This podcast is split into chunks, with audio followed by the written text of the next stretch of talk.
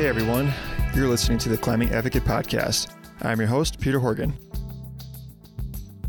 This show brings you advocates from across the country to speak about their experiences and advocacy work that happens beyond the crag. This includes climbing advocates that work on a local scale, policy professionals, athletes, and all others in between that have a deep love for the climbing environment. My aim is to connect more climbers to the work that these advocates do and inspire everyone that no matter how big or small, they have an opportunity to get involved and do their part. This show is brought to you in partnership with Access Fund. For nearly 30 years, Access Fund has been the organization that has kept our beloved climbing resources conserved and cared for.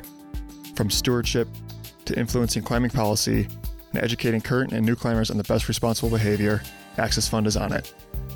As they say, no crag is too big or too small to not have its interests represented. Support Access Fund by visiting accessfund.org and by supporting your local climbing organization. The show is also supported by Gnarly Nutrition. We want to thank Gnarly Nutrition for being a supporter of Access Fund and the Climbing Advocate podcast. Gnarly Nutrition and its employees recognize that it is a privilege to visit and recreate in outdoor spaces. They believe that these spaces should be protected and safe for all to recreate in. Gnarly Nutrition. Want more, do more, be more. Hey everyone, welcome to the latest installment of the Climbing Advocate Podcast, episode number 46, a conversation with Dr. James Maples. James is a professor of sociology at Eastern Kentucky University and author of the newly released book that documents the history of climbing in the Red River Gorge, fittingly entitled Rock Climbing in Kentucky's Red River Gorge An Oral History of Community, Resources, and Tourism. James and I wasted no time and jumped right into things talking about some of the old history of the Red and some of the original climbers that occupied the area back in the 1960s. We then backed things up just a little bit so we could learn a bit more about James himself. Although he is not a climber, he's very passionate about music and loves to spend time hiking around the red and watching the climbers on those beautiful golden sandstone cliffs that are so ubiquitous in the red. Despite not being a climber, he has a great affinity for the climbing community. So much so, he literally wrote the book on climbing in the red. His book is not a guidebook, however, like the one you would use to plan your day at the crag, but one that documents the history of climbing in the red dating back to the 60s and the critical events that have happened over the years that have shaped the red into what we know it as today. I could have easily have had him on the on the show all day to talk about each chapter in his book, but we run through a few select events that have occurred there over the years that have had a major influence on climbing there. The story of the red is so interesting, and I think James absolutely nails it in the book. It's linked up in the show notes if you'd like to get yourself a copy, and I'd highly recommend that you do. In addition to writing this book, James has also helped conduct multiple economic impact studies at the Red and at other major climbing areas around the country. We dig into the nuts and bolts of what an economic impact study is and the positive impact climbing has had on rural communities like those around the Red. I'll let James fill you in on all those details, but basically, what they found is that climbers bring millions of dollars to local communities, and they are not the dirtbags that many locals thought they were at one time. So we got that going for us, which is nice. I hope some of you out there caught that Caddyshack reference there. Anyway, if, if all that was not enough, James, along with some other colleagues, did a climbing specific leave no trace study in the New River Gorge in West Virginia kind of taking on that traditional leave no trace model, but putting a climbing specific lens to it to see how much climbers actually know about know about leave no trace and if they actually apply it while they're climbing. Again, I'll let you James fill you in on all those details, but his take home message with this one is to always pack out your TP. It can often be confusing as to whether you need to or not, depending on what kind of environment you might be in, whether you're in the alpine, in the desert, and so on. But he says just do it no matter where you are. So if you learn nothing else from this episode, just remember to pack out the teepee, all right? All right, it is my pleasure to introduce you to Dr. James Maples. Enjoy. That seemed to be kind of a not a common theme, but you mentioned that multiple times in your book just people coming from their for their postdoc or or ex, you know extended studies and then they find themselves climbing in the red and at any time in between classes or or studying or working. It seems like yeah, to be yeah that, that was happening multiple with multiple people Yeah, it's really perfect too because you know Lexington's a really close shot to the Red River Gorge, and uh, I mean even that early climbing history. You know, if we go back with the Cumberland climbers, there was so many cases where you know those early climbers weren't necessarily people that were like what we would think of as climbers today they were sort of naturalists and environmentalists who were interested in seeing the red and experiencing its wild state uh, and a lot of them were affiliated with the university of kentucky um, definitely including uh, dieter britz ron stokely and so forth. They all were kind of students at uk or working on degrees. There was a couple cases where there may even have been some professors um, you know bob stokes comes to mind. Uh, but yeah, it's it's really cool that the University of Kentucky actually has such a cool tie to the Reds' very very early climbing history, and even before its spelunking history. Yeah, spelunking. and That's another thing you talk about in the book a lot is the caving and the kind of the, the intersection or crossing between the two and some bolts that you might find in the rock are like, oh, that was used for caving, not necessarily for climbing. And just a completely different, yeah, environment than what we see today. Yeah, I got to have a great conversation with a spelunker um, who really explained, you know, why those bolts were so important. Uh, you know, there's not really caves in the Red River Gorge proper. You don't really see that. When, when, we think of caves in Kentucky, we always think of Mammoth, but that's a very different structure. Um, with the red, it's really just not something that you find.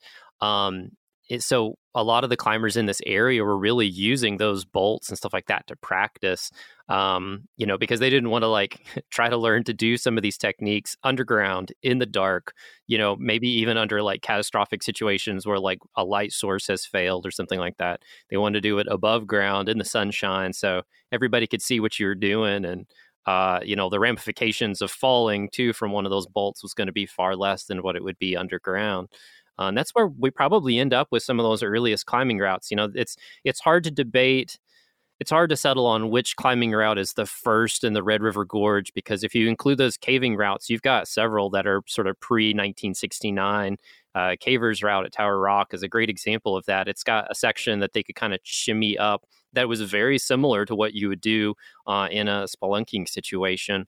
Um, and then there's a couple of those other bolts in that area um, you know, as well that were probably used for just basically practicing techniques. Um, so yeah, but like the Cumberland Climbers, now they started officially. Uh, I think it was November, December, uh, 1969, but it was in the fall of '69, and they kind of went on a, a, a spree of sort of a couple of really early routes uh, Stokes Ledford route comes up as uh, one of the early ones that was very well documented. Um, there was a, a, report that was published uh, probably in like Sierra Club magazine or something like that as well, um, talking about so the origins of that route. And I've also got a YouTube video up that kind of talks about that history. Uh, I always think it's really cool because like Ron Stokely and Dieter Britz were the people who put up the route and uh, it was so funny because like talking to them basically 50 years after the fact the very first thing that both of them independently bring up is how many uh, copperheads there were at the base of that route apparently they were just everywhere that's terrifying so those, both those guys are still around they are, yeah. Um, you know, they're getting up there in years, uh, but they are both uh, doing really well. You know, the funny thing about this book, when I first started working on it, all the local climbers, they didn't even know who Dieter Britz was. He's listed in the early guidebooks for some reason as D. Britz. Um, mm-hmm and nobody really knows why he wasn't going by D at the time. Uh, maybe it was they didn't know how to spell his name or something like that. It could have even be because that's how he was listed in like some of the early Cumberland climber stuff. We don't really know. Uh, but I ended up finding Ron quite by accident. His last name is spelled uniquely, and I typed it in incorrectly um, on a, just a very last attempt to find him and ended up finding a Ron Stokely that was like doing a presentation at an REI in Colorado. And I was just like, I don't know, let's long shot this and just see. And sure enough, like I sent the email, and I feel like it was like 30 minutes later, I get a call on my office phone from Colorado, and I'm like, whoa, that's okay and sure enough it was it was ron and it was funny too because he was like it's so random but he was logging into the email that i had sent an email to to basically like get everything out of it that he needed because he wasn't going to use that email anymore mm-hmm. and so like i just you know if i'd waited till like the next morning i might not have gotten in touch with him and wow. i kind of hit in a block uh, with um, you know trying to establish this really early history because I mean, you know, you get to this point in the 70s and 60s where like, you know, they just sort of refer to it as like a sentence and like, oh yeah, and there were some earlier climbers uh and you know, when they're talking about it in the later guidebooks. And so it was just this very unknown, forgotten history. And Ron unlocked so much of the stuff uh, that's in the early part of the book and sort of gave me the names that I needed to find the other people that had the information that we needed. Um, so I was glad that all worked out. And he was also, it's like, I was like, hey, who is D. Britz? And he's like, oh, Dieter. Yeah, he's a professor. He's somewhere, you know. And then I tracked down Dieter Britz living in Denmark. And it just kind of goes from there. So it was, is he Danish or is just happens to live in Denmark now? He's actually lived in lots of countries uh, around the world, and partly um, he was following his his profession. I think he ended up finding a great professor job there, um, and uh, and settled there. But he's not Danish that I know of. Okay, gotcha. All right. Wow, that's that's a great story, James. That's very uh, serendipitous, I guess, and just it all came together. It was, it was really truly meant to be, and this book was meant to be. And yeah, it's what I wanted to get into here first. You know, i have read the majority of it. I have, I think, two chapters left. I was pushing really hard to get the whole thing done before we chatted today, but still got some of those uh, modern, more modern uh, you know more recent chapters to to finish up but i've gotten a good glimpse at the history dating back to the Cumberland climbers and the uh, Red River Dam that was proposed early on in the 60s. And I want to get into all that and, and highlight some of those important uh, historical events that helped shape the Red to what it is today but I always I love, I want to start with you. I want to learn a little bit about yourself. I'm I'm so excited to have you on the show today to chat about the Red River Gorge, you know, a place that is near and dear to your heart, and talk about it in a different light a little bit. You know, talking about this more historical piece and you know some of your economic work that you've done and the studies that you've done and the Reds. I think probably the most probably the most highlighted area on this podcast. I've had two other conversations solely about the red uh, in the la- over the last few years. I had Ashley Milanich on back in 2019, uh, who is the former executive director of the Red River Gorge Climbers Coalition. I had her on right after I made my first trip to the red back in May of 2019, nice. and then I had Curtis and Audrey Dale Geyer on. Um, Gail yeah. Dyer on uh, to talk about stewardship. That was last year. But now we're here to talk about some of the nitty gritty history of the Red River Gorge and, yeah, again, the part you have played now in studying the economics of the area. So before we jump into all that stuff, I can keep you on here all day. I want to a bit more about yourself. Um, where are you based, and uh, are you Kentucky native? I am not. I'm actually uh, was raised in East Tennessee, um, Blount County. Um, and my family is all from Gatlinburg, Pigeon Forge, that area. I always mm-hmm. like to joke that like each generation rolled a little further down into the foothills, and that's where I ended up as a kid. um, but I got to, I was really lucky that I got to grow up on a, a family farm, and uh, you know just sort of be in a holler with family and have amazing experiences uh, in the woods uh, and in the nearby rock quarry. And uh, it was a really great experience. Um, but I moved to Kentucky, I think it's about eight years ago now. Um, when I took a position here at Eastern Kentucky University as a, a professor of sociology.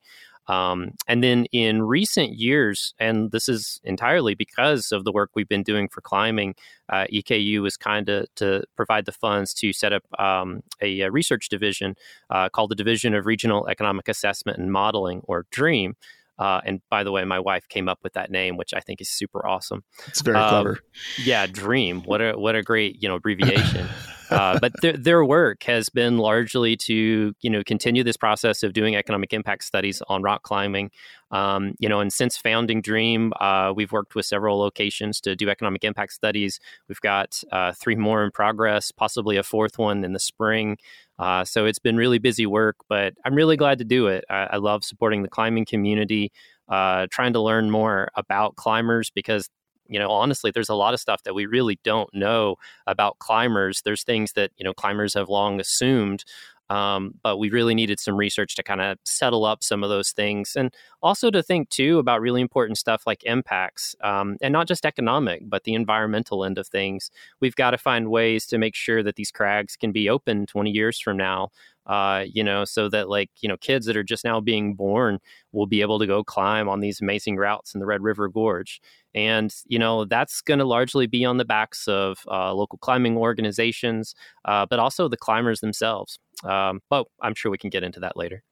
yeah, yeah. Well, being a non-climber yourself, we talked, you know, before we started recording, you, you talked about like, you know, your uh, history or your background of, of music and you know you're really interested in that. But yeah from my understanding you're you're not a climber yourself. So what what draws you to to the sport and the people who participate in it? Well i really love uh, first off that i had an opportunity to link um, my interests in research with being able to help a community who is interested in supporting research um, and also willing to take this brand new assistant professor under their wing um, you know, even though I'm not a climber, I do love to hike. And uh, one of my favorite things, honestly, is to go through the Red River Gorge and just go to the crags and watch people climb. Mm-hmm. Um, you know, there's nothing better than hitting rough trail and taking a little detour to left flank and military wall and just watch folks do these just amazing things.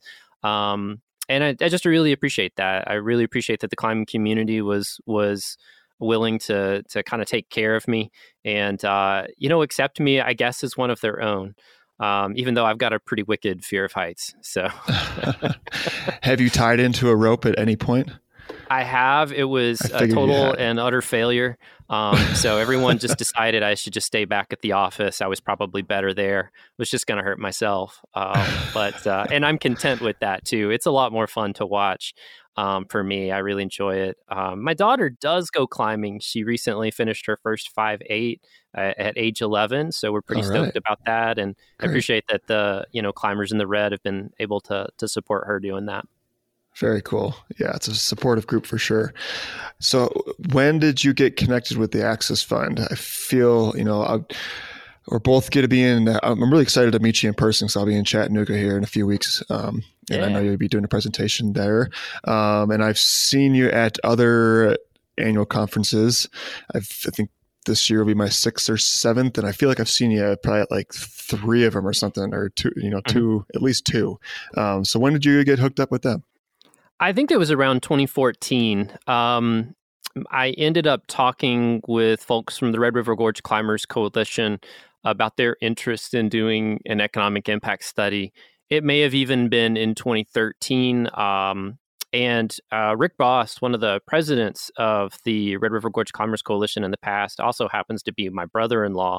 And oh. he and I had chatted in the past about, you know, climbers really need to be able to, you know, document these economic expenditures. Um, but they hadn't really found anyone who was interested in, I, I guess, doing that work um, and doing it affordably is the other part of it. Um, so mm-hmm. around 2014, I ended up talking with the coalition, and uh, that's when uh, Zach Lesch-Huie would have been brought into the conversation. And uh, you know, Access Fund was such an important part of making that first study happen. Um, there was a lot of you know reasons that that study needed to be done um, you know, not least of which to to uh, you know finally estimate climbers' expenditures in that area, but to also really get some great demographic data on who climbers were.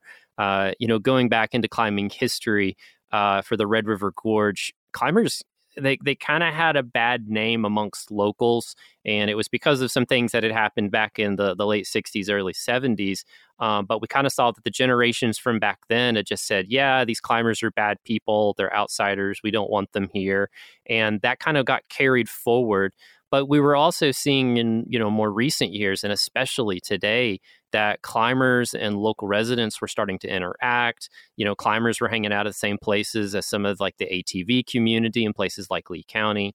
And it was a really a chance for them to start getting to know each other. And I'm really glad that Access Fund and the coalition could help make that happen.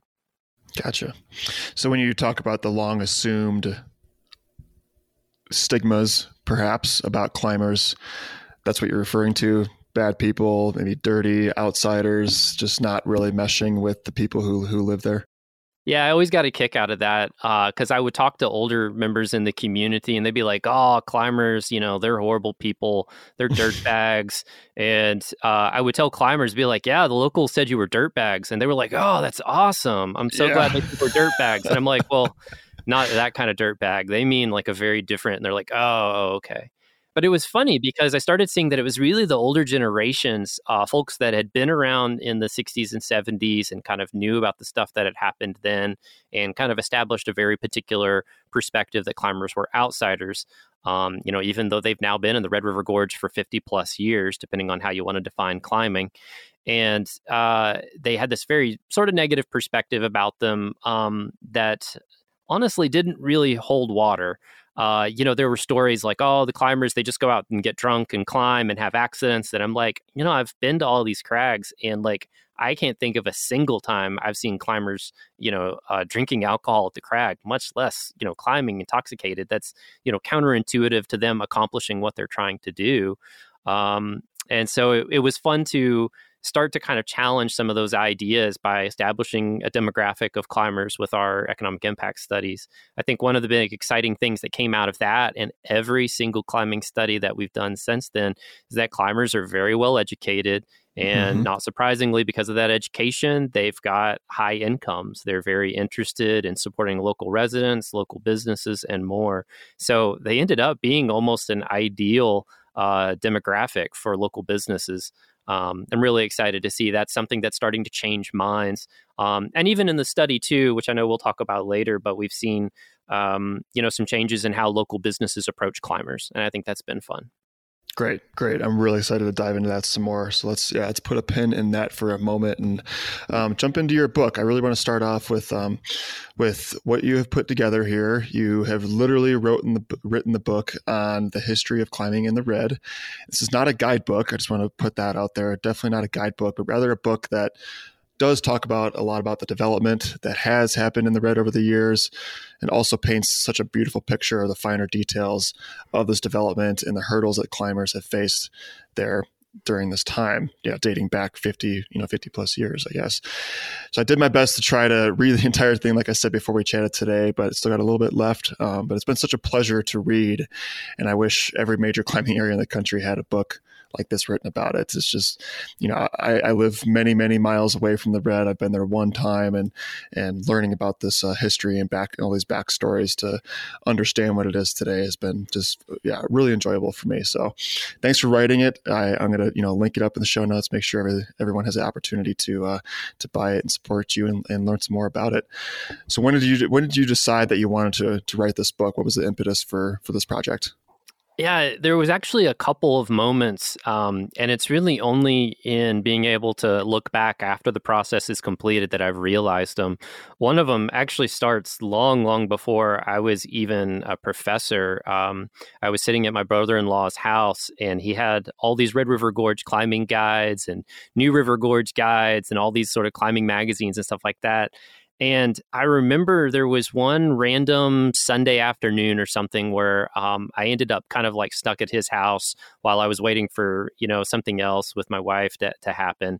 And I was just sitting there reading the guides and flipping through them.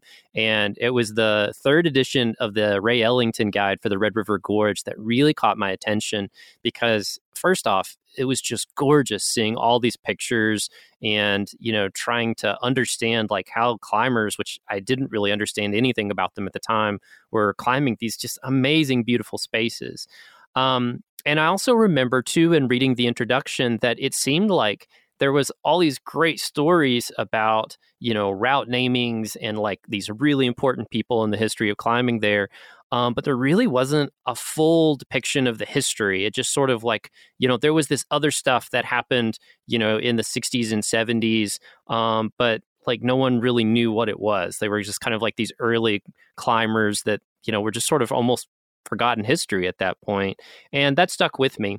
Um, you know, flash forward uh, quite a few years, and I'm working on the economic impact study, and I was doing a presentation, and I was jokingly talking about some of these great stories that I had heard about the Red River Gorge from some of the climbers that I had spoken with. I was starting to kind of meet a few of those early historical figures and get to know them, and I was just like, wow, somebody should you know write a book about this. Like these stories are amazing and I, I was just like, oh, maybe maybe I could do that. that's me. yeah, I've got to apply for tenure pretty soon, so maybe that's something I could do, right? Yeah. Um, and as I kind of just started getting into the early parts of trying to just sketch out that history, I realized it was a very complicated story to tell and I was going to need to really get a lot of voices involved. I, I, can't even remember how many interviews I ended up doing at this point, but it really involved getting so many different people from different points in history, many of them honestly tracking them down. Uh, which was kind of half the fun trying to find all these folks and you know get them on the phone or in a zoom room to have a conversation about um, you know their experiences and then trying to sort of fact check all of these little pieces of history and then working with the you know forest service and local historians and more to really kind of start fleshing out that story. You know somewhere along the line i realized the story of climbing is certainly about climbers but it's also the story about how all this amazing stuff happening around them was also part of that story. You know, mm-hmm. we can't understand the Red River Gorge without understanding that there was a Red River Dam. We can't understand the Red River Gorge without understanding, you know, the severe poverty in this region, its flooding history. Um, you know, it's sort of often negative experiences with tourism um, and extractive economies and environmental sacrifice zones. You know, we can't understand climbing without putting all those pieces together. And goodness, we can't forget, you know, this is also the history of public lands that we're talking about for much of the early Reds history. So there was a lot of pieces. Um, but it was such a satisfying experience trying to draw all those pieces together and make a, a, a really you know cohesive uh, and as full as I could possibly make it story. Um, all in all, was about five years work when I've talked to guidebook authors, they you know it's it's a it's a labor of love. It's, it was a fun process, but at the end of it, they're just like, "Oh my god, I'm so glad it's over with." Did you have that? did you have that kind of same sense of relief in a way? You know, I think my biggest problem was cool things kept happening in the red. And um, I kept asking my editor, I'm like, no, I've got to write about this. This just happened. you know, even as I'm finishing up the book on uh, the Red River Gorge, there's conversations about putting in a destination resort. And I'm like, I'm on the phone with my editor. And I'm like, I need more time. I have to write about this, you know. And she's like, we have to stop. Like, now is the right. time. You've said everything that you can possibly say. Uh, we got to get this one, you know, out there. Um, and so I really appreciated uh, the team at West Virginia University Press um, working with me, a first time author who also just wanted to capture every last detail. Um, and so it's kind of cool because the book closes off um, you know, even as a whole bunch of amazing things are starting to happen in the Red River Gorge. You know, we've got the uh, protection of the mother lode. Uh, we've got, you know, conversations about working with the Forest Service on the new climbing management guide and, you know, just all these amazing things that are happening in the climbing community. But then also we have, you know, in the shadow of this, uh, this new destination resort that has to be considered as something that could really change the face of how we understand uh, outdoor recreation in the Red River Gorge. So mm-hmm. it kind of mm-hmm. leaves on a bit of a cliffhanger. But I will say, for folks who are part of local climbing organizations and even folks with Access Fund, that last chapter it's really written with you in mind. It's written taking this 50 years of history, finding all these specific case studies of where climbers in the red did things really well and where they did things really horribly, and what we as new LCOs, existing LCOs, as the uh, you know uh, National Climbing Organization with Access Fund, what we can learn from that, so we don't have to reinvent the wheel. And thankfully, the Red River Gorge climbers were so willing to you know, provide their stories and give so many examples that we can learn from. I think that's probably going to be um, one of the most important parts of the book going forward is it's it's a learning guide. It gives us a chance to figure out where things went terribly wrong in the past for another group of climbers, and now we don't have to make those same mistakes. Wow. Yeah, I love. Uh, yeah, I haven't gotten to that chapter yet, and I'm excited to uh, to wrap it up here. Hopefully this week, and yeah, it's that's really cool that you that you closed with that of leaving people with with what they can move forward with. And I didn't really think about the book in, in that light as kind of like this um, handbook, I guess, in a way of previous experiences and where things went wrong, where things went right, and you know, use that as a guide to to move forward and help direct missions and object and management objectives for future LCOs. Not even in the Red River Gorge necessarily, but for anywhere around the country. Yeah, yeah, that's my my big hope for the book is that folks can can put it to use as sort of a, a, learning experience. I, I feel like we can learn so much from history, and uh, I think that was one of the the really cool things about it. Is I feel like I learned a ton about you know being an advocate for climbing uh, just based on studying the Reds' history. It was uh, such an exciting place, and you know, some controversy happened, uh, you know, in spots.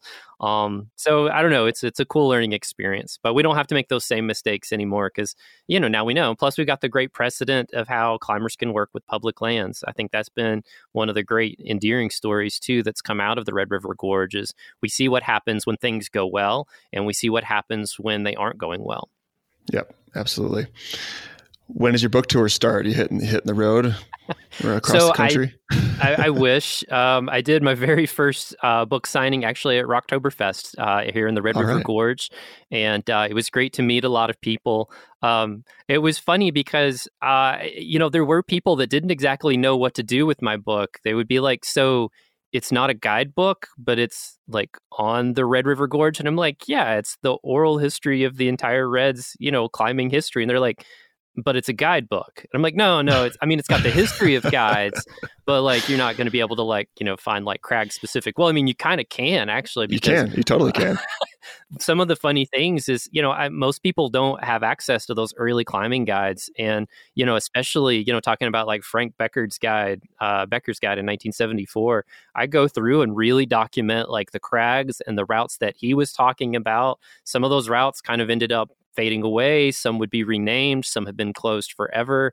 Um, you know, but it's it's all about trying to document that early history. You can even in a way kind of see how uh, the Red River Gorge develops in stages over time and it expands, you know, outward from these very specific crags in the Red River Gorge proper uh, down into Lee County and so forth. So but it's not a guidebook. yeah, I mean, yeah, it's not. Yeah, not your traditional guidebook. Yeah, you can go through, look at each wall, pick your route with the grade, with the route description, um, and go climb. However, yeah, you got you got down to some nitty gritty, very specific details that I was so impressed with. Like this wall had this many sport routes and this many trad routes, and these are the people who did them, and this is the year that they did them. I mean, you you really drilled down to get that information. So I just like kind of tip my hat to you for, you know, for putting that effort in to get that level of detail. Uh, I appreciate that. You know, that was kind of fun of the one of the fun parts is uh, I tried to ask climbers about some of the stories about different routes, and um, you know, even if it was just learning about like a name that maybe nobody had talked about its origin, or you know, like the creation of specific routes. And I really think that was one of one of the fun parts too was getting to hear all these great stories from you know these amazing legendary climbers about you know their experiences as they're like first ascending this route um, it was it was really cool to live vicariously and you know honestly be in this red river gorge that was so wildly different from the red you and i know um, mm-hmm. You know, this was back when the Red River Gorge had like tolls that you had to pay, you know, like I think it was 25 or 35 cents or something to get off at the Slade exit. You know, um, it was just, you know, a very different time. And there might be 10 or 15 people out there in the area, uh, you know, instead of like hundreds. So, right. Yep. Well, we could easily make uh, an entire episode going through each and every chapter of the book and get the cliff notes from each chapter because everything you wrote about is really important, had its influence on how we see the red today, as we've talked about, you know, numerous times already. And climbing doesn't live in a vacuum, and it's all these external factors yeah. and and and influences that happens outside of the red property proper, excuse me, that has an influence on it anyway. So I picked out a few, a select few uh, chapters and important historical moments that I thought were important and interesting for us to discuss today. So I'd love to start with the Red River Dam proposal mm-hmm. from the 60s. Um, this is one of the first couple chapters in the book. Uh, it was a dam that was propo- that was being proposed back in the 1960s. And curious if you could share with the listeners what the impetus was for the proposal of this dam in the first place. Yeah, you know, folks who have visited the Red will know that there's water pretty much everywhere. It is just a very wet area. Um, and you won't be surprised that flooding has been a really big issue in a lot of the surrounding counties. I mean, just recently, Beattyville was hit with, you know, disastrous downtown flooding where, you know, entire buildings were, you know, largely submerged. Um, we've got a lot of rivers uh, coming through this area, and all that water's got to go somewhere. And one of the big problems was a flooding that was happening in places like Powell County. Uh, 1962 was a particularly disastrous flood for Clay City. And that and earlier floods really ignited a conversation with the Army Corps and the state of Kentucky um, about what could be done to try to prevent all these floods. Now, you have to understand this was a time where the Red River Gorge was really not something that most people knew about. It wasn't even like uh, a conversation point. Nobody knew about this, you know, recently named Daniel Boone National Forest um, and this amazing Red River Gorge place. It was just all kind of uh, very hush hush and a mystery. And so um, they decided that a dam would probably be the best way to approach that, creating um, a recreational lake in the Red River Gorge. Also, probably no accident was going to create a big water source for the city of Lexington. Um, there's some sort of historical notes that they sold some of their water rights about the time all of this was going through. So there may have been some connections there.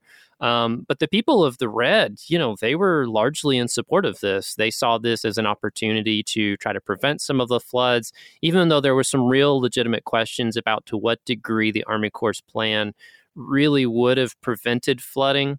Um, and it's also hard to predict exactly what it would have done to the Red. It would have, I, I think, probably made a large recreational lake you know, there might have been some future opportunities for like deep water soloing or something, but I think it probably would have crushed the climbing community before it started. I don't think right. we ever would have seen the sport growth that we saw in the late 80s, early 90s.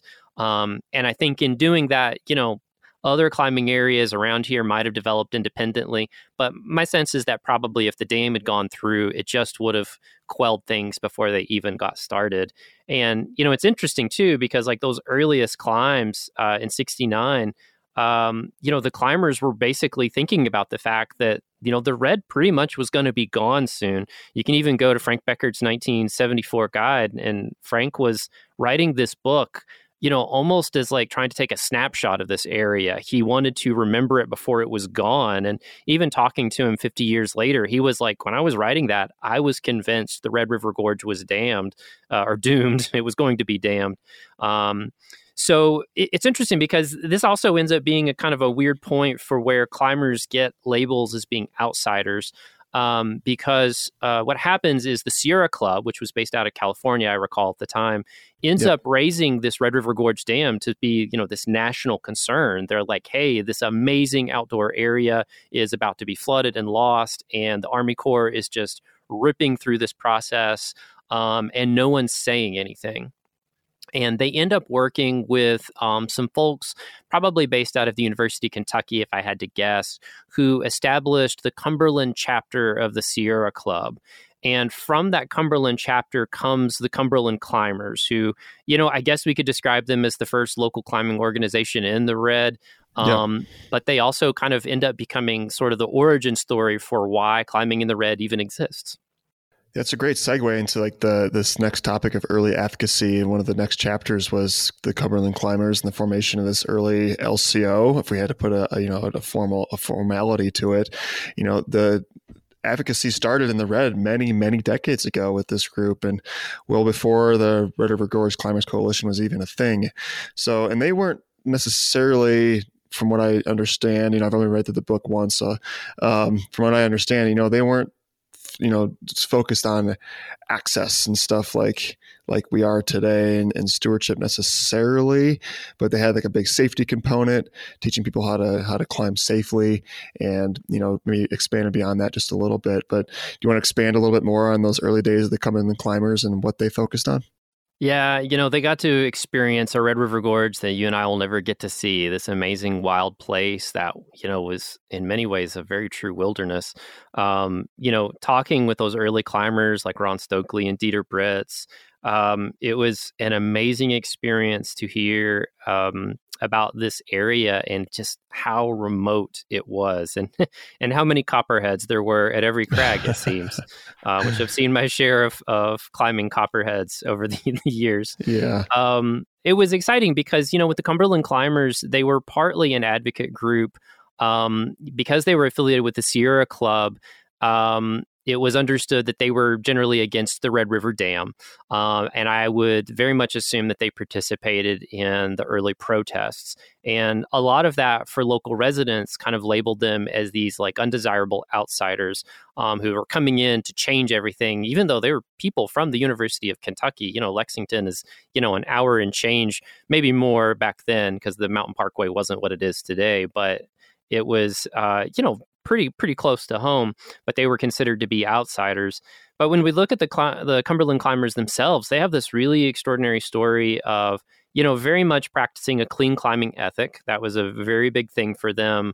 You know, very sort of Royal Robbins approach to things. Um, a lot of their early documents, which Frank Becker was so kind to give me access to, show that a big part of their time was really about training people to climb. I mean, I would probably guess that there might have been like 10, 12, maybe 15 actual like climbers in the Cumberland Climbers. Um, and most of them were training people who were geologists and spelunkers and naturalists and activists and so forth how to go and do basic climbing. Um, and this was also a time too with the Sierra Club that like there was some very specific procedures about like you know who could um, uh, climb under what circumstances, who would be allowed to lead climbs and so forth. And that may still be a thing today. I'm not sure. Um, but like there was some very regimented rules and they were following those. So you hear, you know, Ron Stokely mentioned that a lot of his time wasn't even spent climbing in the red. It was basically helping other people learn to climb. They didn't get to spend nearly as much time working uh, on actual routes themselves as they might have liked to. Um, yeah. They were also documenting uh, the area and establishing routes. You know, late '69, they establish um, a big run of you know very early climbing routes, most of which have been closed, um, largely due to them being in sort of very tourism-oriented areas. So it was just safer for everyone that they would be closed. Um, but uh, they established uh, a lot of those early crags um, and those very earliest routes.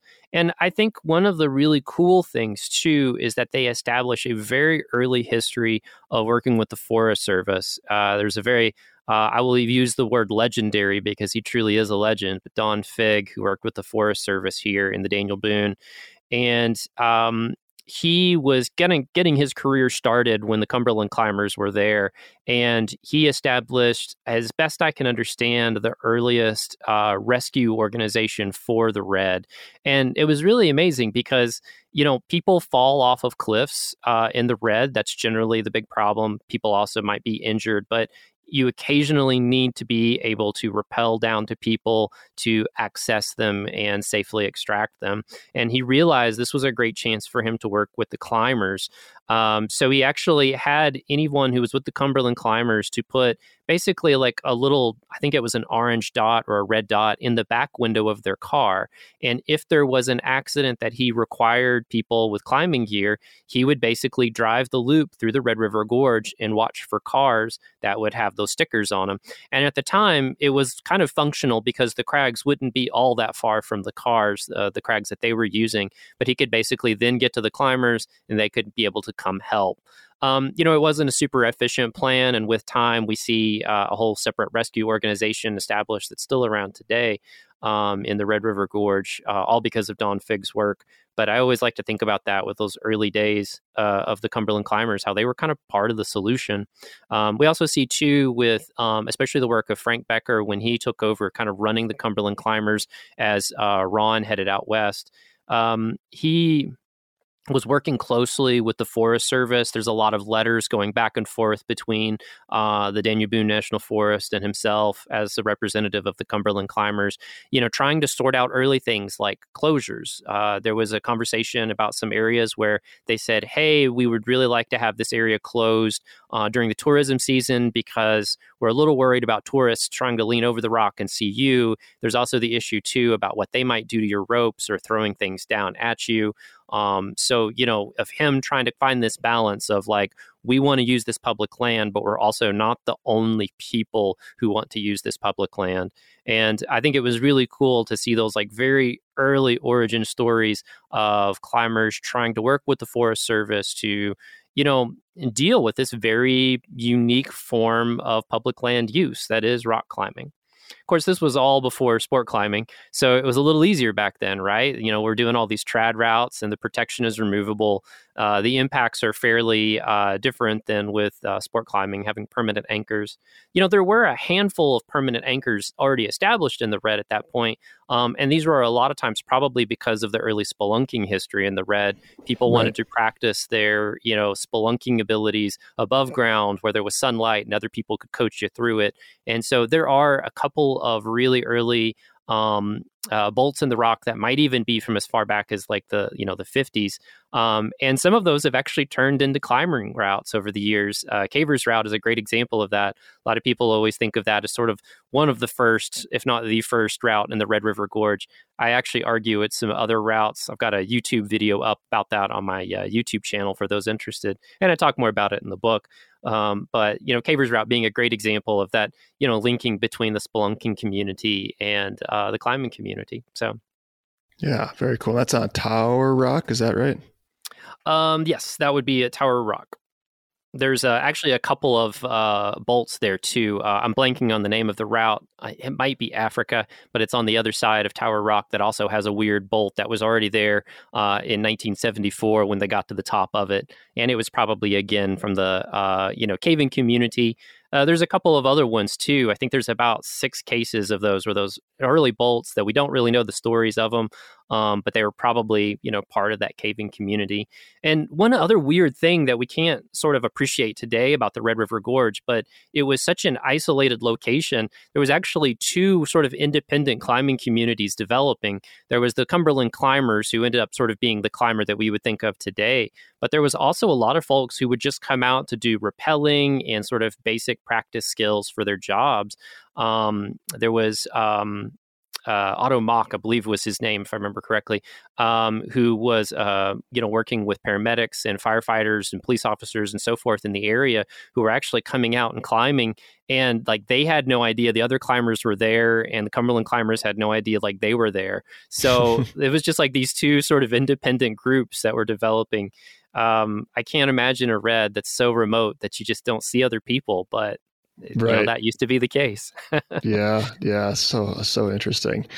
You know, the the next item I have, or yeah, next event I have in this list of important events. You know, I've been I was kind of thinking of this event that happened in '94 as one of the first kind of case studies that shows, or test cases rather, that shows the collaboration between climbers and the Forest Service and the federal land managers. But yeah, I, I kind of stand corrected a little bit. It dates back way before this bolting ban that happened in 1994, um, back in the 60s and 70s with the Cumberland Climbers and things.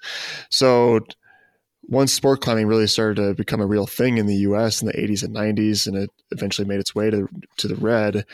Climbing in the red was initially rooted in traditional climbing, as we know, but you know it's it, it's really developed quickly into uh, these amazing sport routes, and you know, that's what it's really known for today. And yeah. um, as that happened, you know, I think it really caught the attention of the, the Daniel Boone National Forest and the employees there. So, this bolting ban, 1994. Mm-hmm. What was the impetus for this ban? Yeah, the, I, you know, it's really funny. The the Reds' history, I think, largely would have petered out in terms of climbing um, if we hadn't seen the creation of sport climbing, um, because they had pretty much exhausted by the early 80s um, even with like this you know all this new amazing technology that would have been out at the time um, they pretty much exhausted what could be climbed in the red.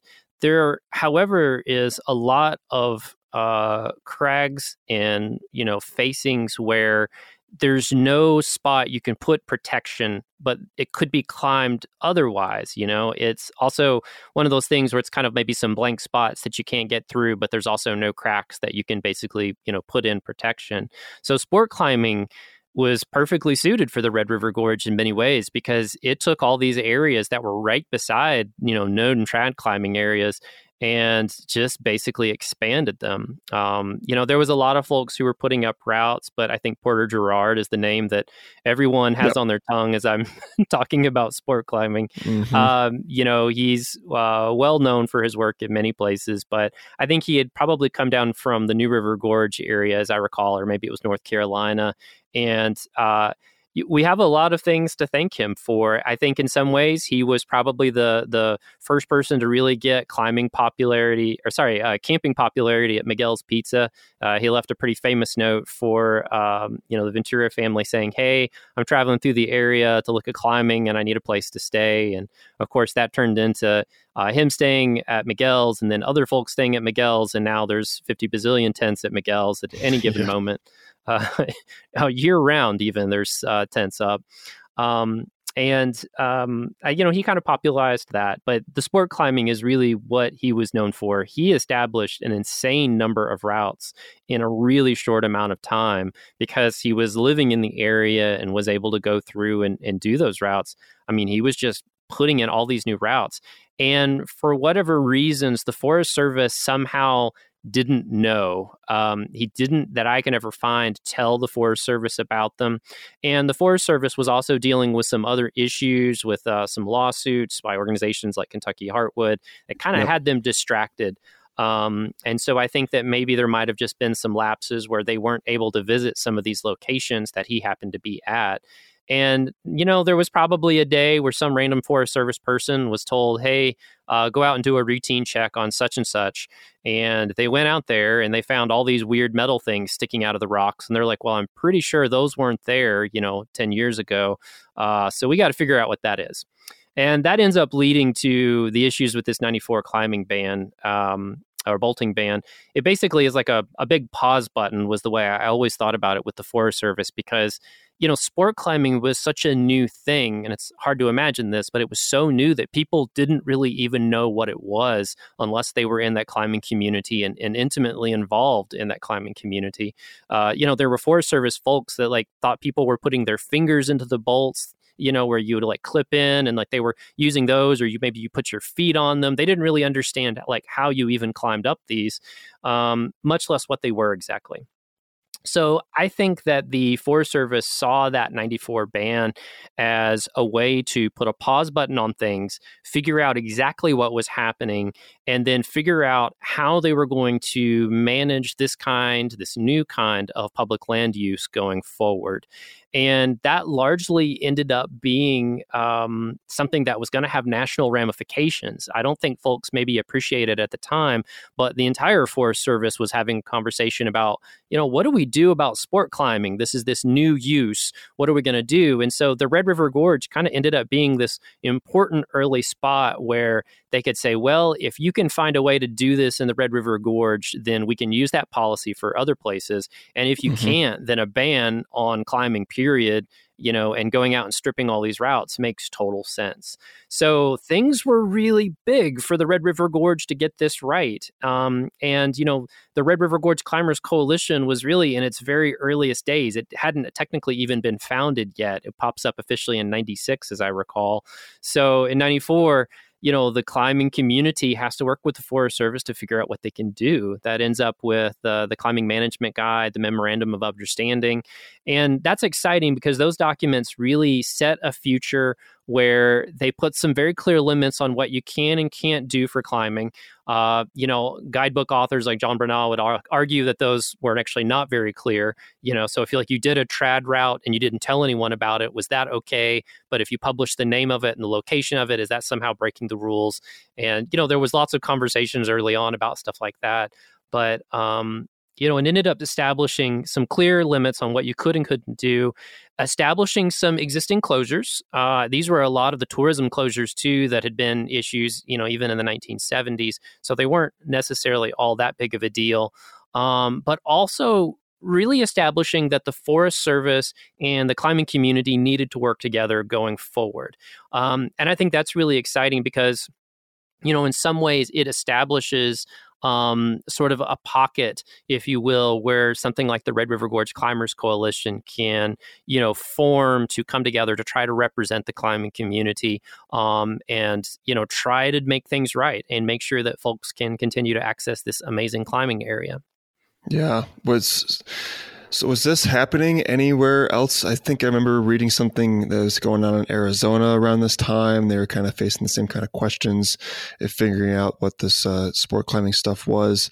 I mean, was the red really at the forefront of collaboration between this the user group and the federal land manager?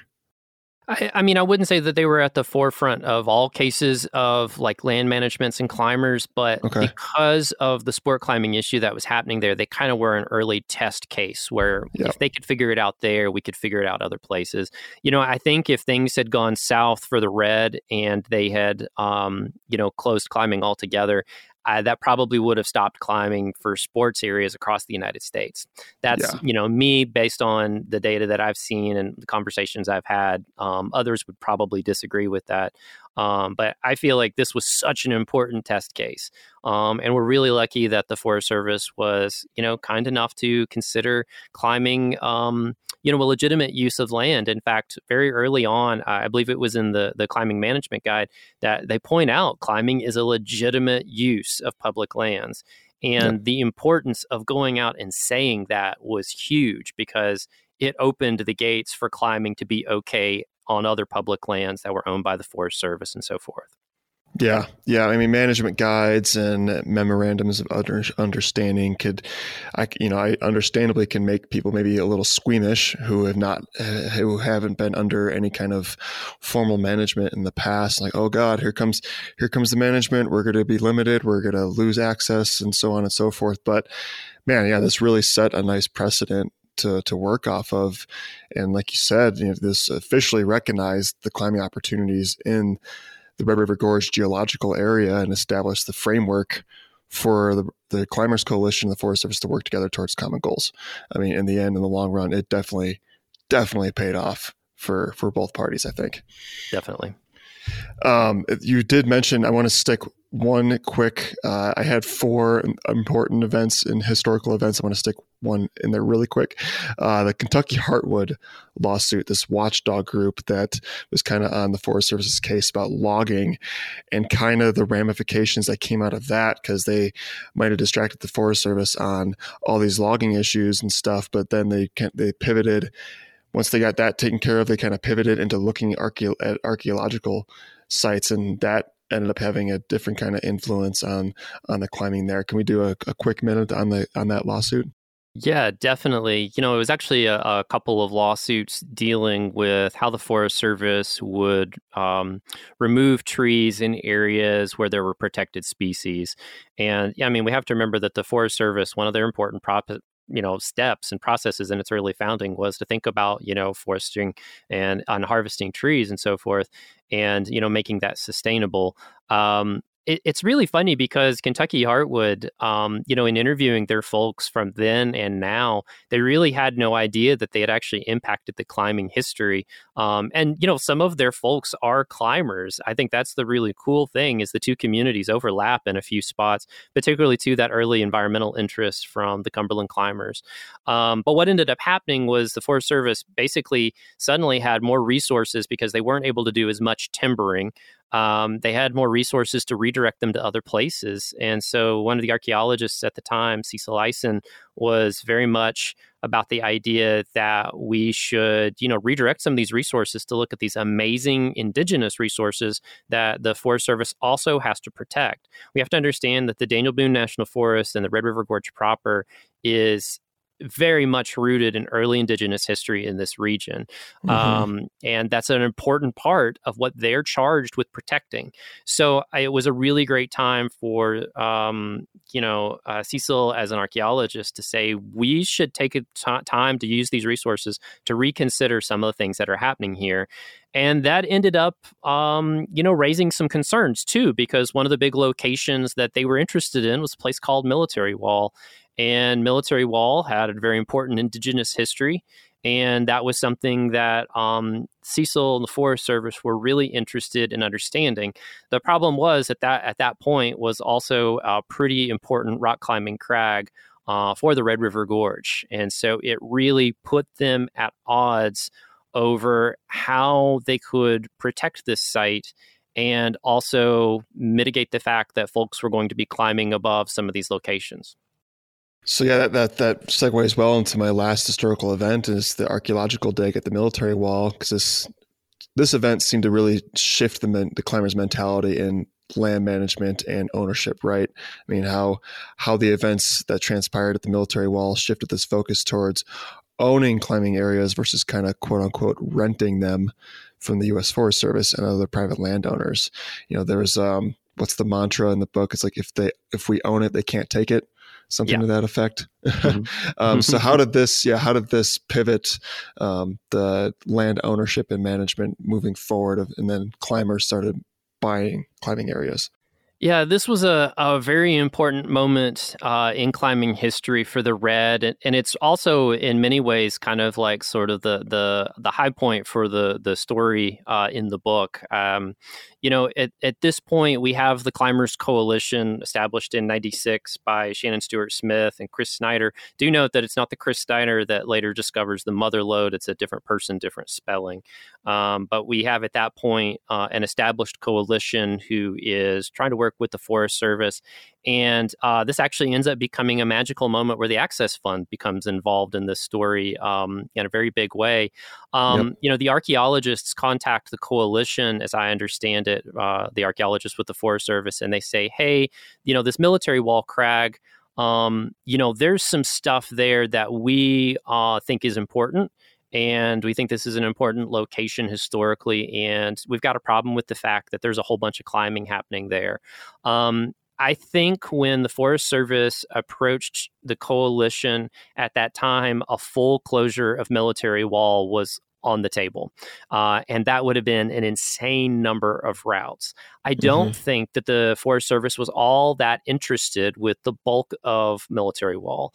Uh, they really were interested with that section um, right there uh, where the trail starts. Um, uh, when you when you come up to that crag, the areas to the left and right they probably weren't all that interested in, even though there's still some really cool historical things happening there as well. So I think at that point, I think at that point that um, the coalition was kind of in a, a difficult spot. Shannon Stewart Smith, especially, was involved with this. The Forest Service um, basically said, you know, for us to be able to keep this open, we're going to have to do an archaeological dig. And as you know, archaeological digs are expensive, and public lands don't really have budgets to do these things. But since you're sort of this unique use pattern for the Red River Gorge, um, we would like to see a situation where the coalition find the funds to pay for this dig. We document what we need to document, and then we'll go from there. And I, I, think Shannon was in a no win situation. I very much think that the entire thing could have been closed and she would have been blamed for it. Um, I think she had to take a gamble that maybe they just closed that area that they seem to be interested in um, and we protect the rest of it um, was was maybe her hope. And you yeah. know, uh, I'm not speaking for her. I, I would definitely um, uh, we've we've talked about the dig at military wall, but um, I definitely that's just sort of my perspective on it. Mm-hmm. And at that point, uh, the Access Fund actually ends up becoming kind of involved in this process. Shannon uh, has been working with the Access Fund already at this point, but she contacts the Access Fund and says, you know, hey, here's what we have. Uh, the Forest Service uh, wants to do a dig or they're going to close military wall. Um, what can we do? And the Access Fund ends up actually paying for that dig, as I understand it. Um, and if the story is true, it, it, all came about basically in, in a day. Shannon called the Access Fund. They got it approved same day and send it, uh, and you know let her know that the money is basically uh, there and on the way. Um, and so the Forest Service may have been a bit surprised about that. Uh, that's kind of how the story goes. Um, and so uh, 2001, 2002, they're doing some really exciting work there. I believe the dig was in the fall of 2001. I'd have to double check on that. Um, but they end up doing um, some archaeological work there. And I, I, won't go into exactly what was found because, you know, I want you to have a reason to go buy the book, right? If you want to find out what they found, you go buy the book. Um, climbers thought it might be aliens. They thought it might be Jimmy Hoffa. Uh, but I, will actually tell you what it is. It's in the book. Um, right. So, anyways, um, well, it wasn't Jimmy Hoffa. But yeah, anyway, yeah, yeah, yeah. Spoiler alert. yeah, th- that joke totally falls on like young faces. They're like, who? who, who is climber? that? Yeah. Well, I just watched The Irishman recently, so it's like fresh yeah. on my mind. uh, yeah, that's what folks are always like. Oh, you mean that guy from The Irishman? I'm like, yeah, yeah, there you go. Uh, but anyways, uh, they found something that was extraordinary there, and it's not what folks would think. Um, and so climbers um, uh, after that dig show up. I think it was April 2002, um, and that whole area has been fenced off, and it included some really famous routes that were sort of proving routes for folks at the time. Um, you know, there's a really amazing story uh, tossing, talking with Chris Hampton about his experience at the closure at Military Wall. Um, and, uh, you know, it was a really poignant story of how important that area was to climbers but the Forest Service closed it and they wouldn't tell people why they closed it. They basically, you know, kind of were limited about what they could and could not say about it. Um, they were comfortable with what I had to say in my book and I had them review it in advance. Um, but, um, it ended up with a very painful closure. And I think the community itself was angry internally and externally. And I think there was a lot of rage against the Forest Service that they could do this. And if they could close this, what else could they close, you know? Um, and I think there was also some internal um, uh, anger against the coalition as this was somehow their fault. And I think that it was a no win situation going in. This uh, ends up finding, though, um, a, a, really important spark um, because we suddenly see this conversation changing from, you know, if we're not going to be able to depend on the fact that we can climb in the red. And by the way, keep in mind, there'd been a couple of other closures that had happened right around the same time on public lands in the red. Um, if we can't depend that the climbing is going to be there, then we have to figure out what we're going to do. And so with 2003, 2004, and on, this thought about um, you know if, if we own it they can't take it away really takes root. And this is where we start getting all these amazing climbing destinations that the the red river gorge is really known for now. Um, you know places like Muir Valley pendergrass murray these are not in the red river gorge proper. These are privately owned lands in the sense that they're you know owned by someone other than the forest service. Um, but they are areas that are now protected, set aside for climbers. They um, all have Access Fund uh, environmental easements, which will protect them forever. And it only continues to grow. You know, we've got um, uh, Miller Fork is now protected in Lee County. We've got Bald Rock, which includes that Mother Lode area, as well as the Venturas owning the area beside the Mother Lode. Um, lots of really exciting things happening to protect the uh, access to climbing in that area. Um, so I, I think that we can kind of see military wall as that magical turning point. Um, but it wasn't without problems. Um, you know, one of the things that we found in places like Lee County is that the property records were so horribly outdated that they didn't really know who owned what. And Jean Bernal, working on trying to understand what would be in Pendergrass Murray, found that some spots they thought they were purchasing actually weren't even included. In fact, there's some crags that ended up being lost because of that. Um, likewise, was that too, oil crack rock? That would be one of them. Yeah, yeah. Yep, yep. Um, and and actually the one that's I think right beside it, as I recall, I'm blanking on the name of it. Um, but the uh, also with Muir Valley too. I mean, the Webbers were going through and purchasing this beautiful place, and it had been made into basically a local cultural trash dump. You know, everybody was just dumping their trash in there, and they end up just taking out thousands and thousands and thousands of tons of you know everything from old dishwashers to just random trash. I mean, it, it would be extraordinary to have seen that area both then and now because because I don't think we would recognize it. And we have to remember, you know, with the Webbers, they were investing their own time and money uh, into a place like that. So they were really taking a gamble um, about it being um, something that was sustainable for the future. Um, of course, yeah. Muir Valley also another one of those places that's protected for climbers forever. It's not going to change with those environmental uh, easements from the Access Fund. Which kudos to the Access Fund for doing that important step. So I think the climbing history today, uh, as we know it, as as the climbing community, it all roots back to Military Wall and what happened there. Um, you know, who knows if Military Wall hadn't occurred, what would have happened? Um, I'm sure that there was a conflict at some point coming between uh, climbers and the Forest Service over bolting that was going to continue, um, and concerns over overlapping with those indigenous spaces. You know, one thing though that did come out of the military wall that also is sort of maybe underreported is climbers embracing the white-haired goldenrod, this random, not especially interesting plant um, that's uh, pretty easy to see if you go to uh, some of the Red River Gorge arches where they'll actually have fenced off areas that you can see that there's white haired goldenrod. Gray's Arch, a great example of that. Um, my daughter got to see white haired goldenrod actually for the first time a couple weekends ago, and she was like, that's not a very interesting plant. And she's right, but it is a plant that only grows in one place in the world, and that's the Red River Gorge. And it also loves to be in the drip lines where climbers like to stand. And it's also a plant that just can't handle being stepped on. You trample it, it dies uh, climbers began working with the Forest Service to identify where those um, white hair goldenrod places were, to document them. They even closed a couple of locations that weren't particularly of interest to climbers, but nonetheless are now protected. And, you know, the white haired goldenrod went from being listed as an endangered plant to being proposed for delisting, which is unheard of in Kentucky history. I think it's the only case of that happening for a plant. Uh, I don't know that it's officially been delisted, um, but it was proposed for delisting a couple years back. So I think there has been some success stories. I think it also made the coalition uh, very thoughtful about working with public lands going forward.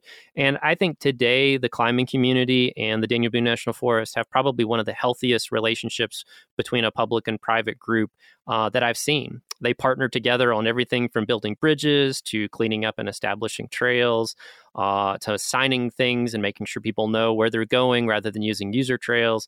Uh, it's a really amazing partnership and it's only getting better. Um, so I'm really excited to see that even as the bulk of climbing in the Red River Gorge is now moved out of the Red River Gorge proper and into surrounding counties like Lee and Wolf. Yeah. Yeah. Wow. Oh boy, all that is so fascinating, and it, yeah, I'm I'm blown away by yeah the level of detail that you put into this and how much I've learned from the book, and I hope everyone does take the uh, opportunity to to purchase it and and get educated on all this stuff. It's it's really really interesting, and I, I just need to nod my head towards the private landowners, um, the folks that protected Muir Valley, and other climbers that went into the assessor's office and looked through deeds and plots and and stuff that were so antiquated and so hard to understand. I mean, the work that that took cannot be underestimated or uh, you know uh, underestimated. It's uh, a very valiant effort, and the the yeah the scene there would look I think much different without these organizations like the Access Fund or Red River Climbers Red River Gorge Climbers Coalition these private landowners. I mean the environment and the atmosphere would just be would be wildly different in my opinion there for for those who may be uh, you know kind of listening from outside the red there's also an extraordinary documentary that was done on Muir Valley that will let you get to know the Webbers um, but also going to get to see um, you know some of the the things that I talk about in my book um, and, and, you know kind of like understand how beautiful this place is. And there's uh, even some pictures of copperheads because you know you can't go to the Red River Gorge without seeing a copperhead so. Uh, is that on YouTube or Vimeo or somewhere on the internet? that, that is on YouTube. Yeah. Mm-hmm. Okay. All right, I'll make sure to link that up and watch it myself. I didn't know that was out there. All right, well, thanks, James. Uh, I pre- and I know you're a sociology professor, but I asked you to put your uh, historian hat on there for quite for quite a while. So uh, I really appreciate everything, and I want to move into some more, yeah, some more modern times and the other work you got going on there, and the economic impact studies that you've done in the red. You've done two of them, uh, to my understanding, 2015 and 2020. And I watched you also have a YouTube video outlining the summary of the 2020 study. And you did something at the very beginning of that video, which I think could be helpful, is just defining what an economic impact study is and what the variables are that you need to consider, and like the scope of or the scope of the area. You know, which counties were you including, and one really interesting point and important point that you make in there is these economic impact studies are based on new expenditures. This does not include local spending. This are, this this is focused on people coming in from from outside of the area. So, first question here is, what is an economic impact study? I didn't know that was going to be on the test. No, I'm kidding. um, economic impact studies uh, try to understand how a particular activity or group of people spend money in a particular area and their expenditures create particular changes in the economy. Um, economic impact studies are centrally interested in people who are visiting an area from outside of what we call a study area. You know, for a study area for the red, we picked sort of the five counties in that general area. Um, and if you didn't live in those counties, you would be considered a visitor. And when you come there, whether that's from Lexington or Lander or Bishop or wherever, uh, to the Red River Gorge to climb, you spend money. And so our studies try to understand when you spend that money, how does it create changes in the local economy? So some really common examples are, uh, you know, when you go to Miguel's Pizza to, to buy a slice or a whole pie or a whole bunch of other cool food um, and even lemonade. I found out this last trip. but when you come in to spend that money, uh, you know, you putting you're putting new money into the economy, um, and by doing that, it creates changes. You know, there's certainly the process if you buying that piece of pizza, but then there's the process where now you know the Venturas are able to create expenditures within their business that include everything from paying taxes to buying more supplies to paying their workers, um, and then from there too, the money that's paid into their workers is also creating a wave of expenditures. And the really cool and complicated thing about economic impact studies studies too is that every time an expenditure occurs because you bought that piece of pizza, a whole new round of economic impact kind of begins. Uh, it gets really complicated because, you know, when, uh, say, the Venturas buy supplies from somebody in the area, that creates a whole new thing of expenditures where now they have to restock, they have to pay their workers, and so forth. Um, but that's an economic impact study at its heart. You generally need three big components for an economic impact study. You need to establish a study area, which is where the economic spending that you're trying to study will happen. As I mentioned, for the Red River Gorge, it's basically a five county area. And then the next thing that you need is expenditure patterns. Uh, common expenditure patterns cover everything from like lodging to food purchases, you know, buying gasoline, buying retail purchases, even buying climbing gear. These are all examples of expenditure patterns. And then on top of that, too, we need a visitation estimate. We need to understand how many times those purchases, when they're kind of averaged out uh, using methodology established by the Forest Service, um, how those expenditures create changes in the local economy. So, what prompted this study, and when did uh, when did you start planning for the 2015 one? I think that particular study had originated um, years before uh, I was even in Eastern Kentucky with hearing that climbers were thinking about this, but they had not been able to find someone who could do the study um, affordably. Um, I won't call won't call any local universities out for being overpriced, uh, but the basically uh, other universities in the area had not been able to to to do the the um, study in a way that was affordable to the climbing community at the time. Um, and so when I arrived, uh, quite by coincidence, at the Eastern Kentucky University to work here as a professor, I think I was maybe a month in when it just kind of clicked with me. I'm like hey, the Red River Gorge is in this area and um, I could do economic impact studies. Maybe I could help them out. Maybe this would be a great early project for me to, to kind of get rooted into this community.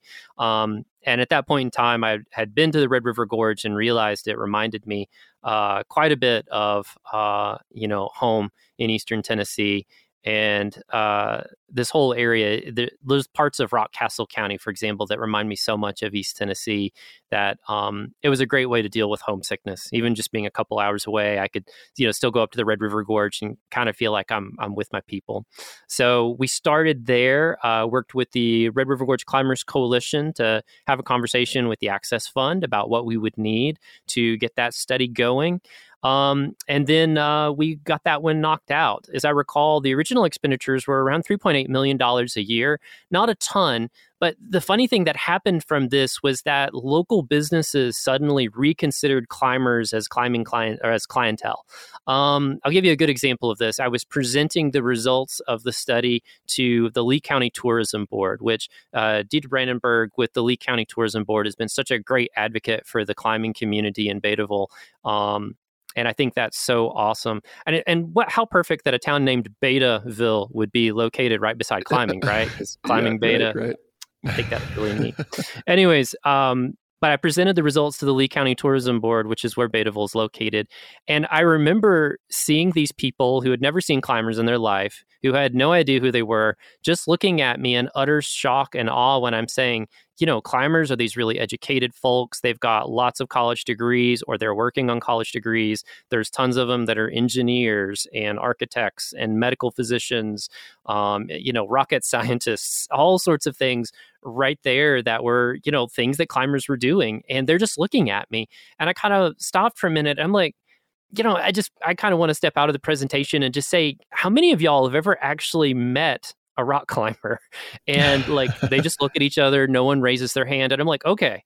So for whatever cool reason there are four climbers that are here um, maybe i could just have them stand up and introduce themselves and you know tell us what you do for a living and you know one stands up and he's like well i'm a professor uh, another one's an engineer you know computer scientist it just kind of keeps going from there and like you can just see these local residents are shocked because they'd mm-hmm. heard their whole lives that climbers were quote unquote dirtbags and bad people and these did not these people did not match up with this sort of demographic that they had been told and you have to remember too that these are the people that are running the cabin industry and things like that in lee county's uh, tourism district so it's really funny because that particular event was really um, supposed to last just a couple of hours. And uh, I had a red, uh, sorry, I had a cell phone service uh, carrier at the time that I didn't get any signal basically once I got out of Madison County. So my whole time in the Red River Gorge, like you can't get in touch with me. And I told my wife, I'm like, yeah, I'll probably be home like, you know, six, six thirty, not a big deal they wouldn't let us leave because there were so many conversations and all these amazing things happening. And i remember i get in the car and i look down and it's like 9.30 and i'm like i just hope my wife hasn't called the police and sent out a search party at this point um, because it was just amazing. And you know the, the climbers ended up having these amazing conversations with local residents. And it was cool because um, you know a couple years later we realized a couple of things had happened. First off uh, as um, sort of the context for accepting climbers, the Red River Gorge had changed. We started seeing, you know, local gas stations would always have their little sort of climbing section. There would be guidebooks and there would be, you know, like balm for your hands and, you know, even little things like Clif Bars. And, you know, to the climbing community, this was kind of a sign that they're like saying, you know, hey, you're a legitimate form of tourism in the same way that the Forest Service has said you're a legitimate form of public land use. And I think that they were accepted. We also saw the cabin industry starting to sort of say, hey, how do we get in touch with these climbers? And we start to see more and more marketing uh, by them towards the climbing clientele. Uh, we even see a rush of people saying, "Hey, I've got this land. It's got climbing on it. We'd love to sell it to the Climbers Coalition. You know, can you put me in touch?" I, I really wish I'd had my real estate license. I probably could have, you know, made 10, 15 bucks off that. Um, but I just sort of would send them. I'm like, well, you know, here's the, the here's the you know community's contact information. This is how you can share that information. Um, and it really changed how climbers were being accepted. So, in uh, founding uh, our division for regional economic assessment and modeling at Eastern Kentucky University, um, right around 2020, I sort of said, you know, hey, I think this might be a good time for us to revisit this study. Um, not only because a that was one of my earliest studies um, but you know, I learned tons of methodologies to make the the studies even more precise and better. Um, and I just felt b that there was a ton of change that had happened. Uh, so the coalition access fund uh, was definitely on board with it, and my university was even kind enough to basically cover the cost for this because they felt that it was so important. The Red River Gorge being part of our service region, and so um, we ended up updating the study and it did a couple of things. Um, first off, it gave us a chance to understand those new expenditures. Uh, we found that climbers were spending closer to $8.7 million now per year. Um, and a lot of that was because of the, the cabin industry. Uh, climbers were using the cabin industry more and it created more expenditures there. But generally, there was just more opportunities for climbers to make purchases. Um, uh, I forgot to mention it, but one of the things that we had out of the previous study too is I had told climbers stop stopping in Lexington and these surrounding towns to buy your groceries groceries, go to the Red River Gorge and buy your groceries there. And mm-hmm. it was really funny because we saw the climbing community take that to heart. And so they stopped uh, going to places like Lexington on their way in from all around the region to climb, and they would start buying them in places like Beattyville. So I thought that was cool. Um, and you know, and those expenditures are great too because they create local wages. Uh, we estimated about 2.6 million dollars in local wages across those five counties, and creating 100 plus jobs or supporting 100 plus jobs every year. Um, it was exciting too, though, because this gave us a chance to get a very legitimate well thought and methodological plan for visitation. Um, the big problem with climbing on public lands is that climbers generally are not counted. You know, the Forest Service does not count climbers as part of their National Visitor Use Monitoring surveys. Um, and so it's really hard for us to, you know, say there's this many climbers. They can tell you exactly how many cyclists come and how many day hikers and so forth, but they don't keep estimates on climbing. In fact, there's kind of a joke that there is no climbing on Forest Service land because clearly we don't have a count of them, right? so we had to work with um, climbing organizations in the Red River Gorge to estimate visitation. And we chose to use a parking lot methodology where we document every parking lot opportunity that is almost entirely or mostly used by climbers. And then we proceeded to work with climbers and ourselves to kind of get site estimates of, you know, on this particular day, there were this many cars. And, um, you know, again, we focused on areas that we knew it was going to be climbers. Um, otherwise, we would sort of partition off, like we think that, you know, 60% of this was actually probably day hikers. And this gave us a situation that we were able to establish uh, a better visitation estimate of over 100,000 climbers come into these five counties in the Red River Gorge area every year. Um, so that's a, a process too that we've been able to use in other climbing areas since. Uh, we recently did studies in Bishop. We'll be announcing the results of a study in Lander uh, at the Access Fund conference coming up in a few weeks. Um, great, great. And uh, in the past, we've also done studies in uh, Colorado, Montana, uh, West Virginia, North Carolina. We have studies in Tennessee, Texas, potentially Alabama, and possibly another one in Colorado happening in the the coming year. So I'm really glad that the climbing community is letting me do this work. Uh, I'm just deeply honored to to kind of get to do it because I think it's exciting to do work that is uh, helping make a difference in local economies. Yeah, for sure. We're very grateful that you're willing to do it. Um, I live on the GMUG in Colorado. Uh, yeah. The Gunnison National Forest is my backyard. So, yeah, I need to dig into that study and, and learn some more about it. And I want to, yeah, mm-hmm. get familiar with what kind of impact there is going around in my area. What is then done with these numbers? Like, what kind of actionable planning can come out of these studies? I think one of the big things is verifying what climbers kind of already knew. Um, you know, even years before I had done these studies, the climbers were like, you know, we got all these like doctors and lawyers and professors and stuff like that. We seem to be a pretty educated bunch, and we have a lot of money that we want to drop in these local areas. Um, and I think the studies help to verify some of that information as being true rather than just perspective. Um, mm-hmm. But all those studies since then have consistently shown climbers are educated, and we're seeing that in other studies uh, from other folks as well. So I, I think that's one really great thing at the local level, this also helps to change perspectives. You know, I gave the example of Lee County, but it helps to present people with the idea that climbers um, are actually pretty exciting tourists that you would want to have in the area. They're interested in spending local, they're interested in supporting local wages. Um, you know, they do want to climb, and if you make climbing accessible, then they're going to do that. Um, you know, these studies help identify some of the loops um, that we have to close to help um, some of these like sort of rural transitional economies like the Red River Gorges. Um, you know, instead of spending money in Lexington for groceries, let's have you go to Beattyville or some of these other places, or you know, even stop in like you know Powell County on your way down the Mountain Parkway uh, into the Red River Gorge and get groceries there. Uh, Lexington is a great place, but it doesn't really need your money like Powell County does. So I think yeah. that's good.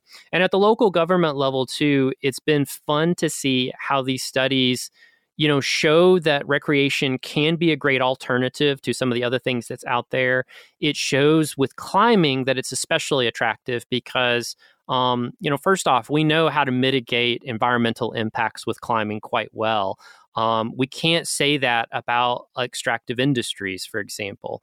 Um, I can let 10,000 climbers come into a particular crag every year, and it's not really going to change the face of that crag all that much because we can make the pads sustainable. We can make it so that people aren't using user trails and they're following a very specific path up.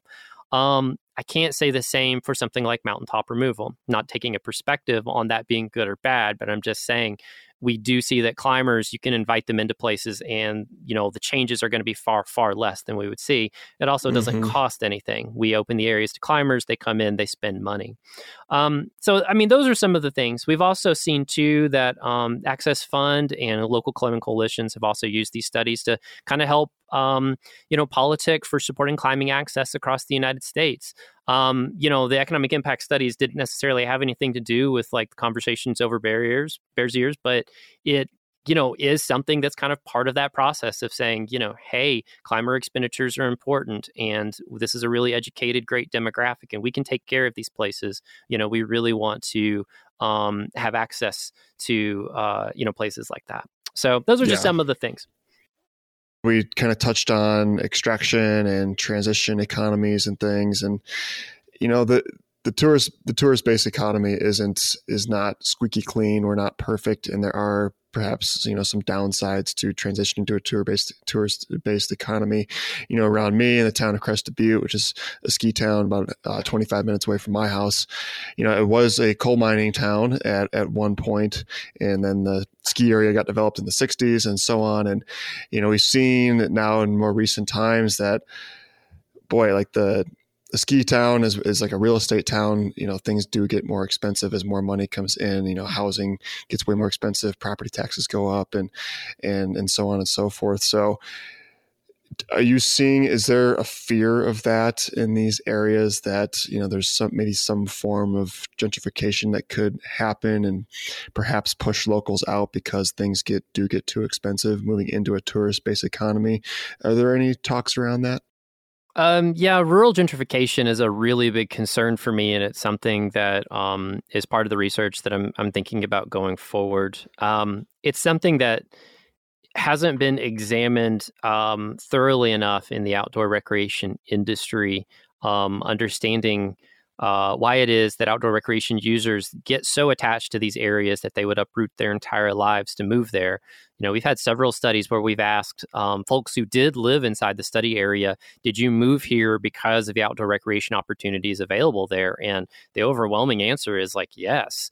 And mm-hmm. then the pandemic happened, and a whole bunch of workers with very mobile jobs suddenly realized that you can do data analysis from anywhere on the planet. So, instead of paying all this money to live in San Francisco, why don't I go to Eastern Kentucky where the cost of living is very low and land is comparatively cheap? Um, and a lot of folks did that. Um, you know, in fact, uh, I think one of the things that we have seen is an increase in the number of climbers living in places like Beattyville. You know, on one side, this is desirable. I talk about this in my book that uh, used to a drive through Lee County, Powell County, Wolfe, and so forth. You would see abandoned houses all over the place um, climbers saw those as well. And when they realized that it was feasible that they could relocate, um, especially with the pandemic, a lot of those houses got purchased. So, on one end, they're creating tax base that wasn't there before with these abandoned properties. And they're creating a, a new house and a new structure, and in some cases, even new businesses, you know, was creating new economic expenditures as a result of that. Um, but you know, collectively, that will create some changes. Is it going to be like it was in Colorado? I don't know. Um, I think that's a really legitimate question. Rural gentrification is also something that takes time. Um, you know, yeah. we would have to study Colorado's history to understand exactly how long that process was happening. But I remember, you know, even being as a young person, uh, you know, kind of hearing that sort of this stuff was happening in Colorado. Um, so I, I, think that it is something that is um, uh, unfortunately something that may happen in the future. And it's something that I am very sensitive about. Uh, I am Appalachian. Um, as I mentioned early on, my family is from Gatlinburg, Pigeon Forge area. And um, my cousin Dolly is an extraordinary person, but um, she's also been part of, you know, her own form of sort of rural gentrification, I guess, in that area by accident, because there used to be lots of people living in places, you know, like Sevierville and Pigeon Forge, and a lot of them are being sort of um, priced out of these areas and having to relocate. Um, and similarly, too, there's been some conversations about to what degree that wealth kind of gets to these other areas. You know, you can be in um, uh, the Pigeon Forge area and, you know, check out New Era Road, I believe was the name, where you kind of go behind all the tourism development and you really see what Appalachia used to look like. I haven't been on that road in 10 years, so there's probably like, you know, a, a Belk super outlet or something like that on it now and a, a NASCAR themed park, but it's um, very much a, a thing that can happen I don't yeah. think the Red River Gorge yeah. is going to turn into Dollywood. I want to be very clear. We don't have mm-hmm. the right things for us to be the next Gatlinburg and so forth, which is the the comparison people always like to do. But in my last chapter, I do talk about the fact that there's a destination resort that, as far as I can tell, is going to happen. It's going to be probably in the area of Natural Bridge. I'm not 100% sure on that, that they've locked in a location.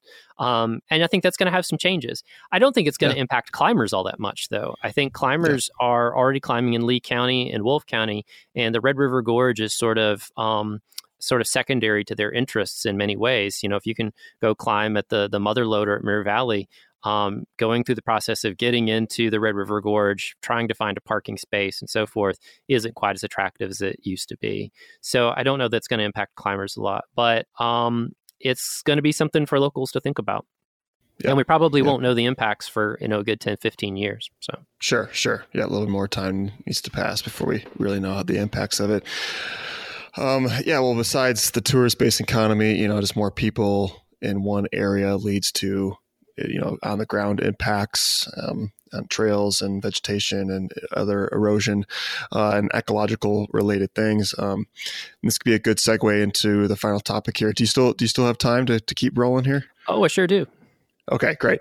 Well, I, I, definitely wanted to touch on uh, just one more topic. You know, I know you wanted to touch on uh, leave no trace as it applies specifically to climbers, and you did do some other studies. I mean, you're just kind of a, a study maniac here. I love it. Uh, economic studies, and now these uh, leave no trace studies. And you did one in the New River Gorge in West Virginia, which yeah. I'd be interested in diving into and hearing some more about that. So, yeah, what was uh, what prompted that, and when did that start?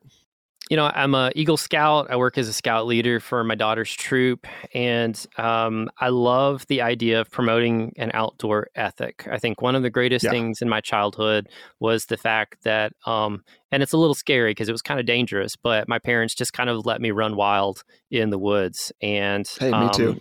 yeah, we turned out okay, right? right, exactly um, it was a great experience because um, you know um, I got to experience a lot of cool things out there. Sometimes I hurt myself and figured out what my limitations were, um, but um, I think that it was such an important part of my identity. And so even as I was doing all this economic impact stuff, people were like, yeah, but what about the environmental impacts? And I'm like, that's fair. You know, climbers yeah. have some very specific ways that they impact the ground, some very specific ways you're impacting the rock that is unlike anyone else. I mean, there's no other user group that is scraping lichen, for example, you know, off of, off of a rock face. Um, yeah. And so climbing presents some useful, I'm sorry, some very specific, rather, uh, public land um, environmental impacts that have to be thought about. And we also see, too, in the Reds history and in many other places, climbers have learned the hard way that if you can't take care of an area, people will close it. Um, there have been some big limitations that happened in the red on being able to use certain areas simply because people wouldn't follow basic outdoor ethic rules that are common sense. You know, like don't take a poop right there in the parking lot. There's a bathroom for that. Um, you know, really simple things that that uh, climbers, unfortunately, uh, during that early sport climbing era, were kind of violating um, not to limit it to that area. It's it's um, uh, applies to all eras, but I think that it's just one of those things that climbers have to keep in mind. If we're going to use these areas, we have to minimize our impacts. You know, uh, folks like the coalition. You mentioned a couple of Red River Gorge folks early on that are doing great work to limit impacts. Um, they're doing that very practical stuff of you know building everything from fences to you know solid um, you know, climbing platforms and stuff like that to prevent erosion, stuff like that. I wanted to think about the actual behaviors of climbers when they were out there. Um, this started with a couple of studies with the 2015 study we did in the Red River Gorge, looking at if climbers who knew more about Leave No Trace would say that their behaviors matched what they knew. And generally, we found that there was a linear relationship there. If you knew more about Leave No Trace policies, um, then you followed them. And of course, this was, you know, sort of self measured. So we didn't have the ability to go out and watch that they actually did these things. But it kind of gave some early examples that, you know, maybe climbers do know leave no trace. Maybe there's something here. Um, some later studies that I did with the New River Gorge and then recently with the Red River Gorge followed up on ideas like what are some of these demographics that might shape what you know. And um, this was kind of a build on some of the earlier studies from the red, where we found that there was a particular demographic that kind of shaped the results. And it was sort of like a side finding that we didn't even really spend much time on. Um, but when we looked at trying to understand Leave No Trace in the New River Gorge, well, first off, a couple of things came up. The first thing is that we didn't have a really great Leave No Trace measure that applied to climbing. Uh, we used um, the uh, LNT AIM, which I hope I get this right, the Leave No Trace Attitudinal Inventory Measure. Apologize to Wade Vagias if I got that name wrong. Uh, but uh, he's probably like, oh, you got it wrong. Anyways. Um, but with uh, that it basically applied to like you know hiking and camping. And when climbers would fill out right. that survey they'd be like well you know we don't put down tents. We we stay at miguel's you know or we're going to like lago linda's you know and staying in an rv we're not we're not putting down tents at the crag. We don't start fires. And so the scale didn't really apply. So um, i worked with my my team here at the division of regional economic assessment and modeling and some of my lnt colleagues like Brian Clark, Mike Bradley, and so forth, Ryan Sharp, to develop um, a leave no trace scale that specifically applied to climbing. And, you know, true to name, we called it the leave no trace rock climbing measure because we couldn't think of anything more creative. Um, but this measure is a 28 item list that basically asks climbers to react to how appropriate a particular behavior is. And, you know, there's some things like using user trails, um, you know, like carpooling to the crag. These are things that aren't necessarily applicable only to climbing. But then there's some really specific things, you know, like removing chalk when you're done, limiting your chalk use. Do you cut that tree down that's in your swing line? What are you doing with the crag dogs? Um, and certainly things too, like what do you do when you got to go to the bathroom at the crag? So this particular measure we put into tra- uh, put into play with the New River Gorges economic impact study that we did, and uh, we got a really great sample to understand uh, that first off, climbers score really well overall on this LNT RCM. They know how to limit their impacts. But some of the really exciting things that we found is that there's some interesting demographic stuff happening. For example, we were measuring sex in the survey, um, and we examined that females were scoring higher than everybody else in some really big problem areas. And we didn't really know what to do with that because that was kind of a really unexpected finding you know, for me, I argue that probably inclusivity efforts across the United States um, are creating a situation where maybe these female climbers are getting newer access to leave no trace information that's updated instead of like what maybe you learned in like the 1980s or whatever before LNT was even really like a full on thing. And I think that might be shaping some of those results. Um, we've since branched that out to a study in the Red River Gorge that um, examined these same ideas using the LNT rock climbing measure. But we also tried to understand some of the other things that you maybe have done in the past or some particulars like sources of leave no trace knowledge to see how those might shape what you knew. And a couple of cool things fell out there. First off, we replicated the result on females um, scoring higher on a lot of the problem areas. Second, for Access Fund, we found that the Climbers Pact basically increases one's LNT knowledge. If you've signed the Climbers Pact, you scored higher on the LNT RCM. Mm-hmm. So, and there was a couple of other findings that that particular study is under review right now, and hopefully should be published in the spring. And I'll be sure to share that with the Access Fund when it comes through. Um, I think one of my favorite things about developing this LNT RCM, though, is the applied element of it. It helps local crags and climbers figure out what they're doing wrong um, in fact, if there's an LCO out there who's interested in having my team do the LNT RCM for your crag, we can gladly do that online. In fact, we can do it for free um, through the Access Fund's uh, support. And I appreciate the work that they've done uh, to support our work. Um, but we can do that to help your crag understand where the problems are and so forth. And this is also helping us get data uh, now at the national level because we're getting all these different places turning in data, and we can kind of start to see what climbers across the United States know about climbing. Um, so I think that was a really exciting thing. It also helps us, though, identify areas that are problems. Um, you know, in fact, some of the things that stand out to me, uh, I would really love to kind of take this moment to tell climbers you really should go ahead and just start packing out your toilet paper everywhere. And if you're living or you're climbing rather in really arid places that are dry, you need to use those, uh, what are they called, wag bags, right? And pack yep, out your feces yep. as well. Um, yep.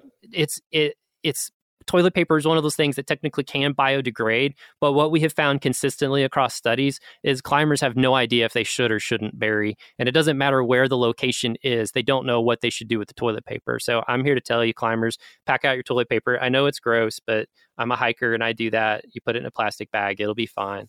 Um, second, I want to tell climbers you need to educate yourself. Um, you know, if you love these areas so much and you want to have access to them and you want to make sure that climbing is going to continue there, you need to take the moment to update your Leave No Trace knowledge. When was the last time you updated your Leave No Trace certificate? When was the last time you went to the Access Funds website and learned about signing the Climbers Pact and what you can do to minimize your impacts? I'm here to tell you if you were trained back in like the 70s and 80s and 90s, a lot of that stuff has changed. We don't throw apple cores and orange peels out anymore. We pack those out. In fact, packing out things is basically the best advice you can always get. If you bring it in, it should come out with you. Um, I think one other thing too is that um, we really just need to be thoughtful um, not only about individuals as climbers, how we practice leave no trace, but we need to find those opportunities to educate other climbers. One of the findings that we had in our Red River Gorge study that's under review is that climbers are willing to take leave no trace knowledge from other climbers. Now, that doesn't mean you get up in their face and you scream at them. This is where you have a very careful conversation of, you know, hey, in the future, like if you could do it this way, that would be actually better because it'll help minimize your impacts.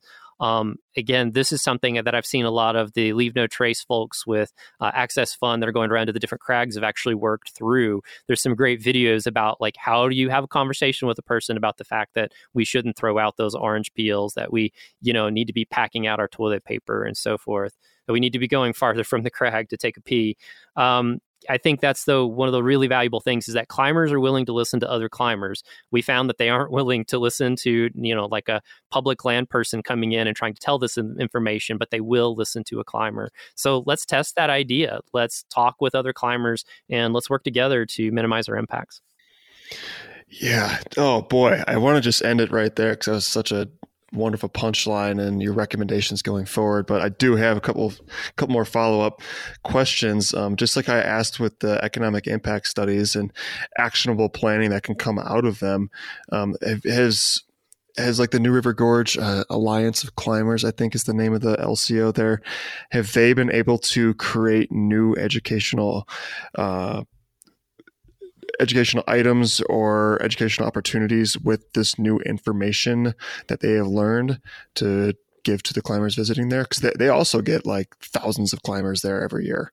Have yeah, they been able to a, do specific things with that? You know, the, the information is so new that we really haven't had the chance to do that. And okay. testing out that LNT RCM there was such a great opportunity. It also took us um, a very long time to get that particular paper through the peer uh, review process.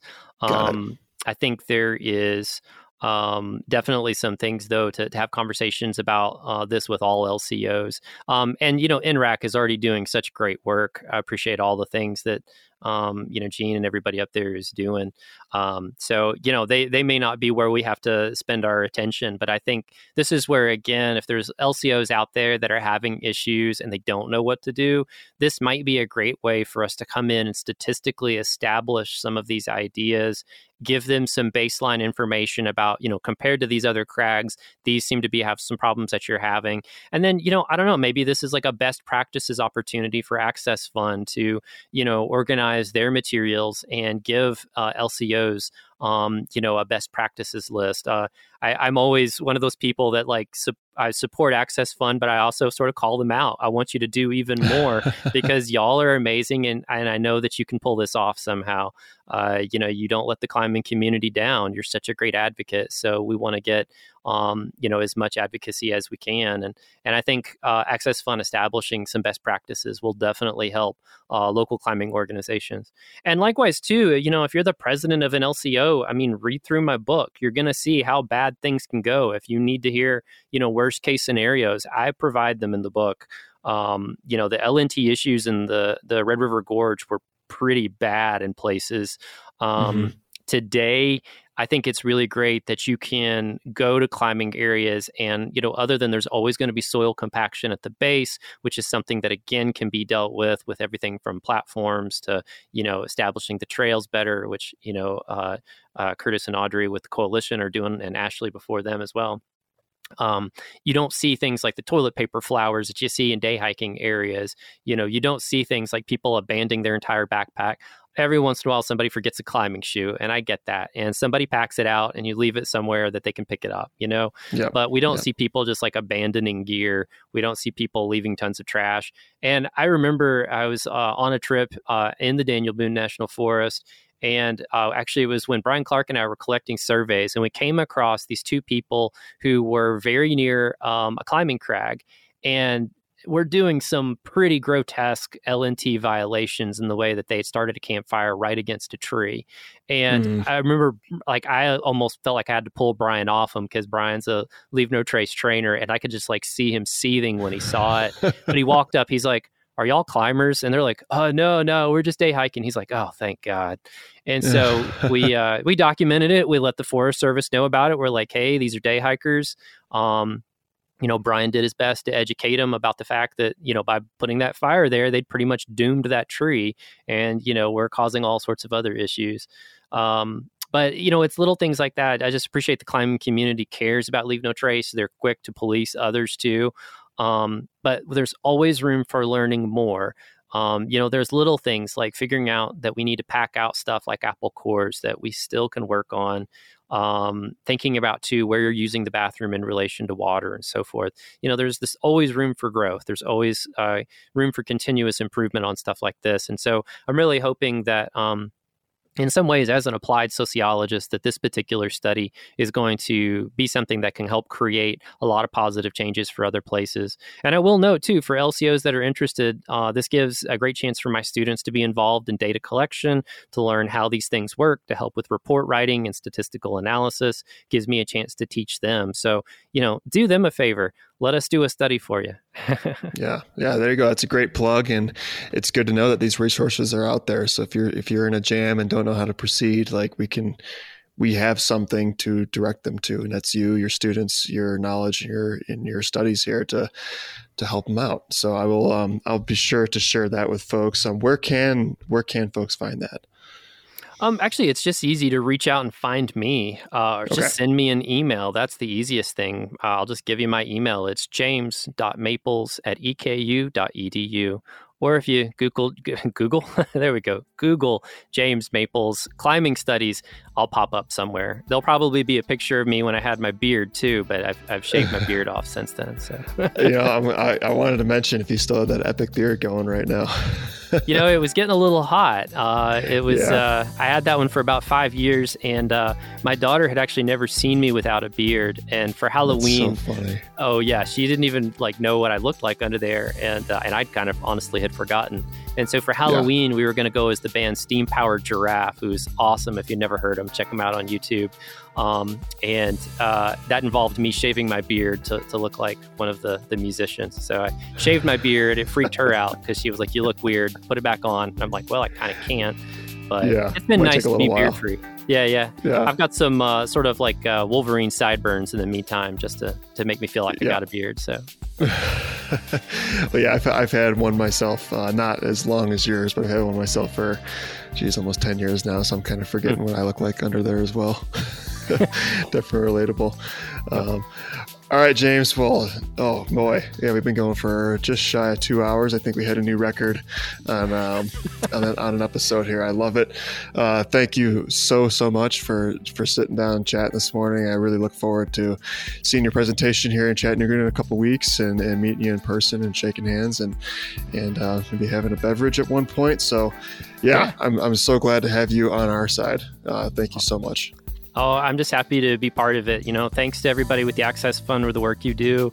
It is so critical and so important. And I want to say thanks too to all these folks working in the public lands. Uh, you know, their singular purpose in life is trying to keep these areas open so that we can recreate on them.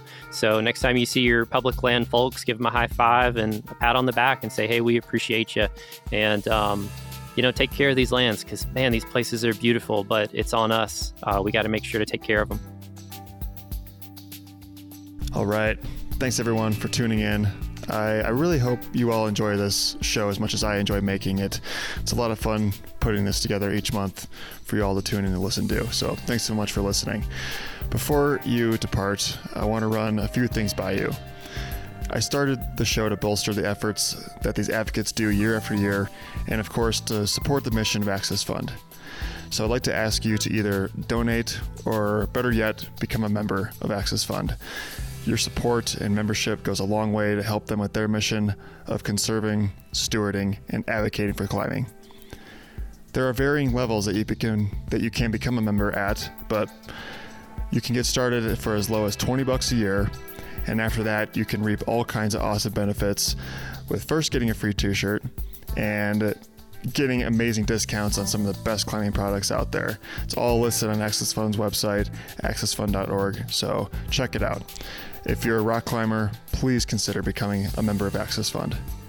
Second, if you want to do me a huge solid, please subscribe to the show and leave a glowing review and comment on Apple Podcasts. After that, jump on those social media channels and share it with your friends. It goes a long, long way, and I'd greatly appreciate if you help me out with that one. So, thanks again for listening. I really appreciate it, and I'll catch you all next time.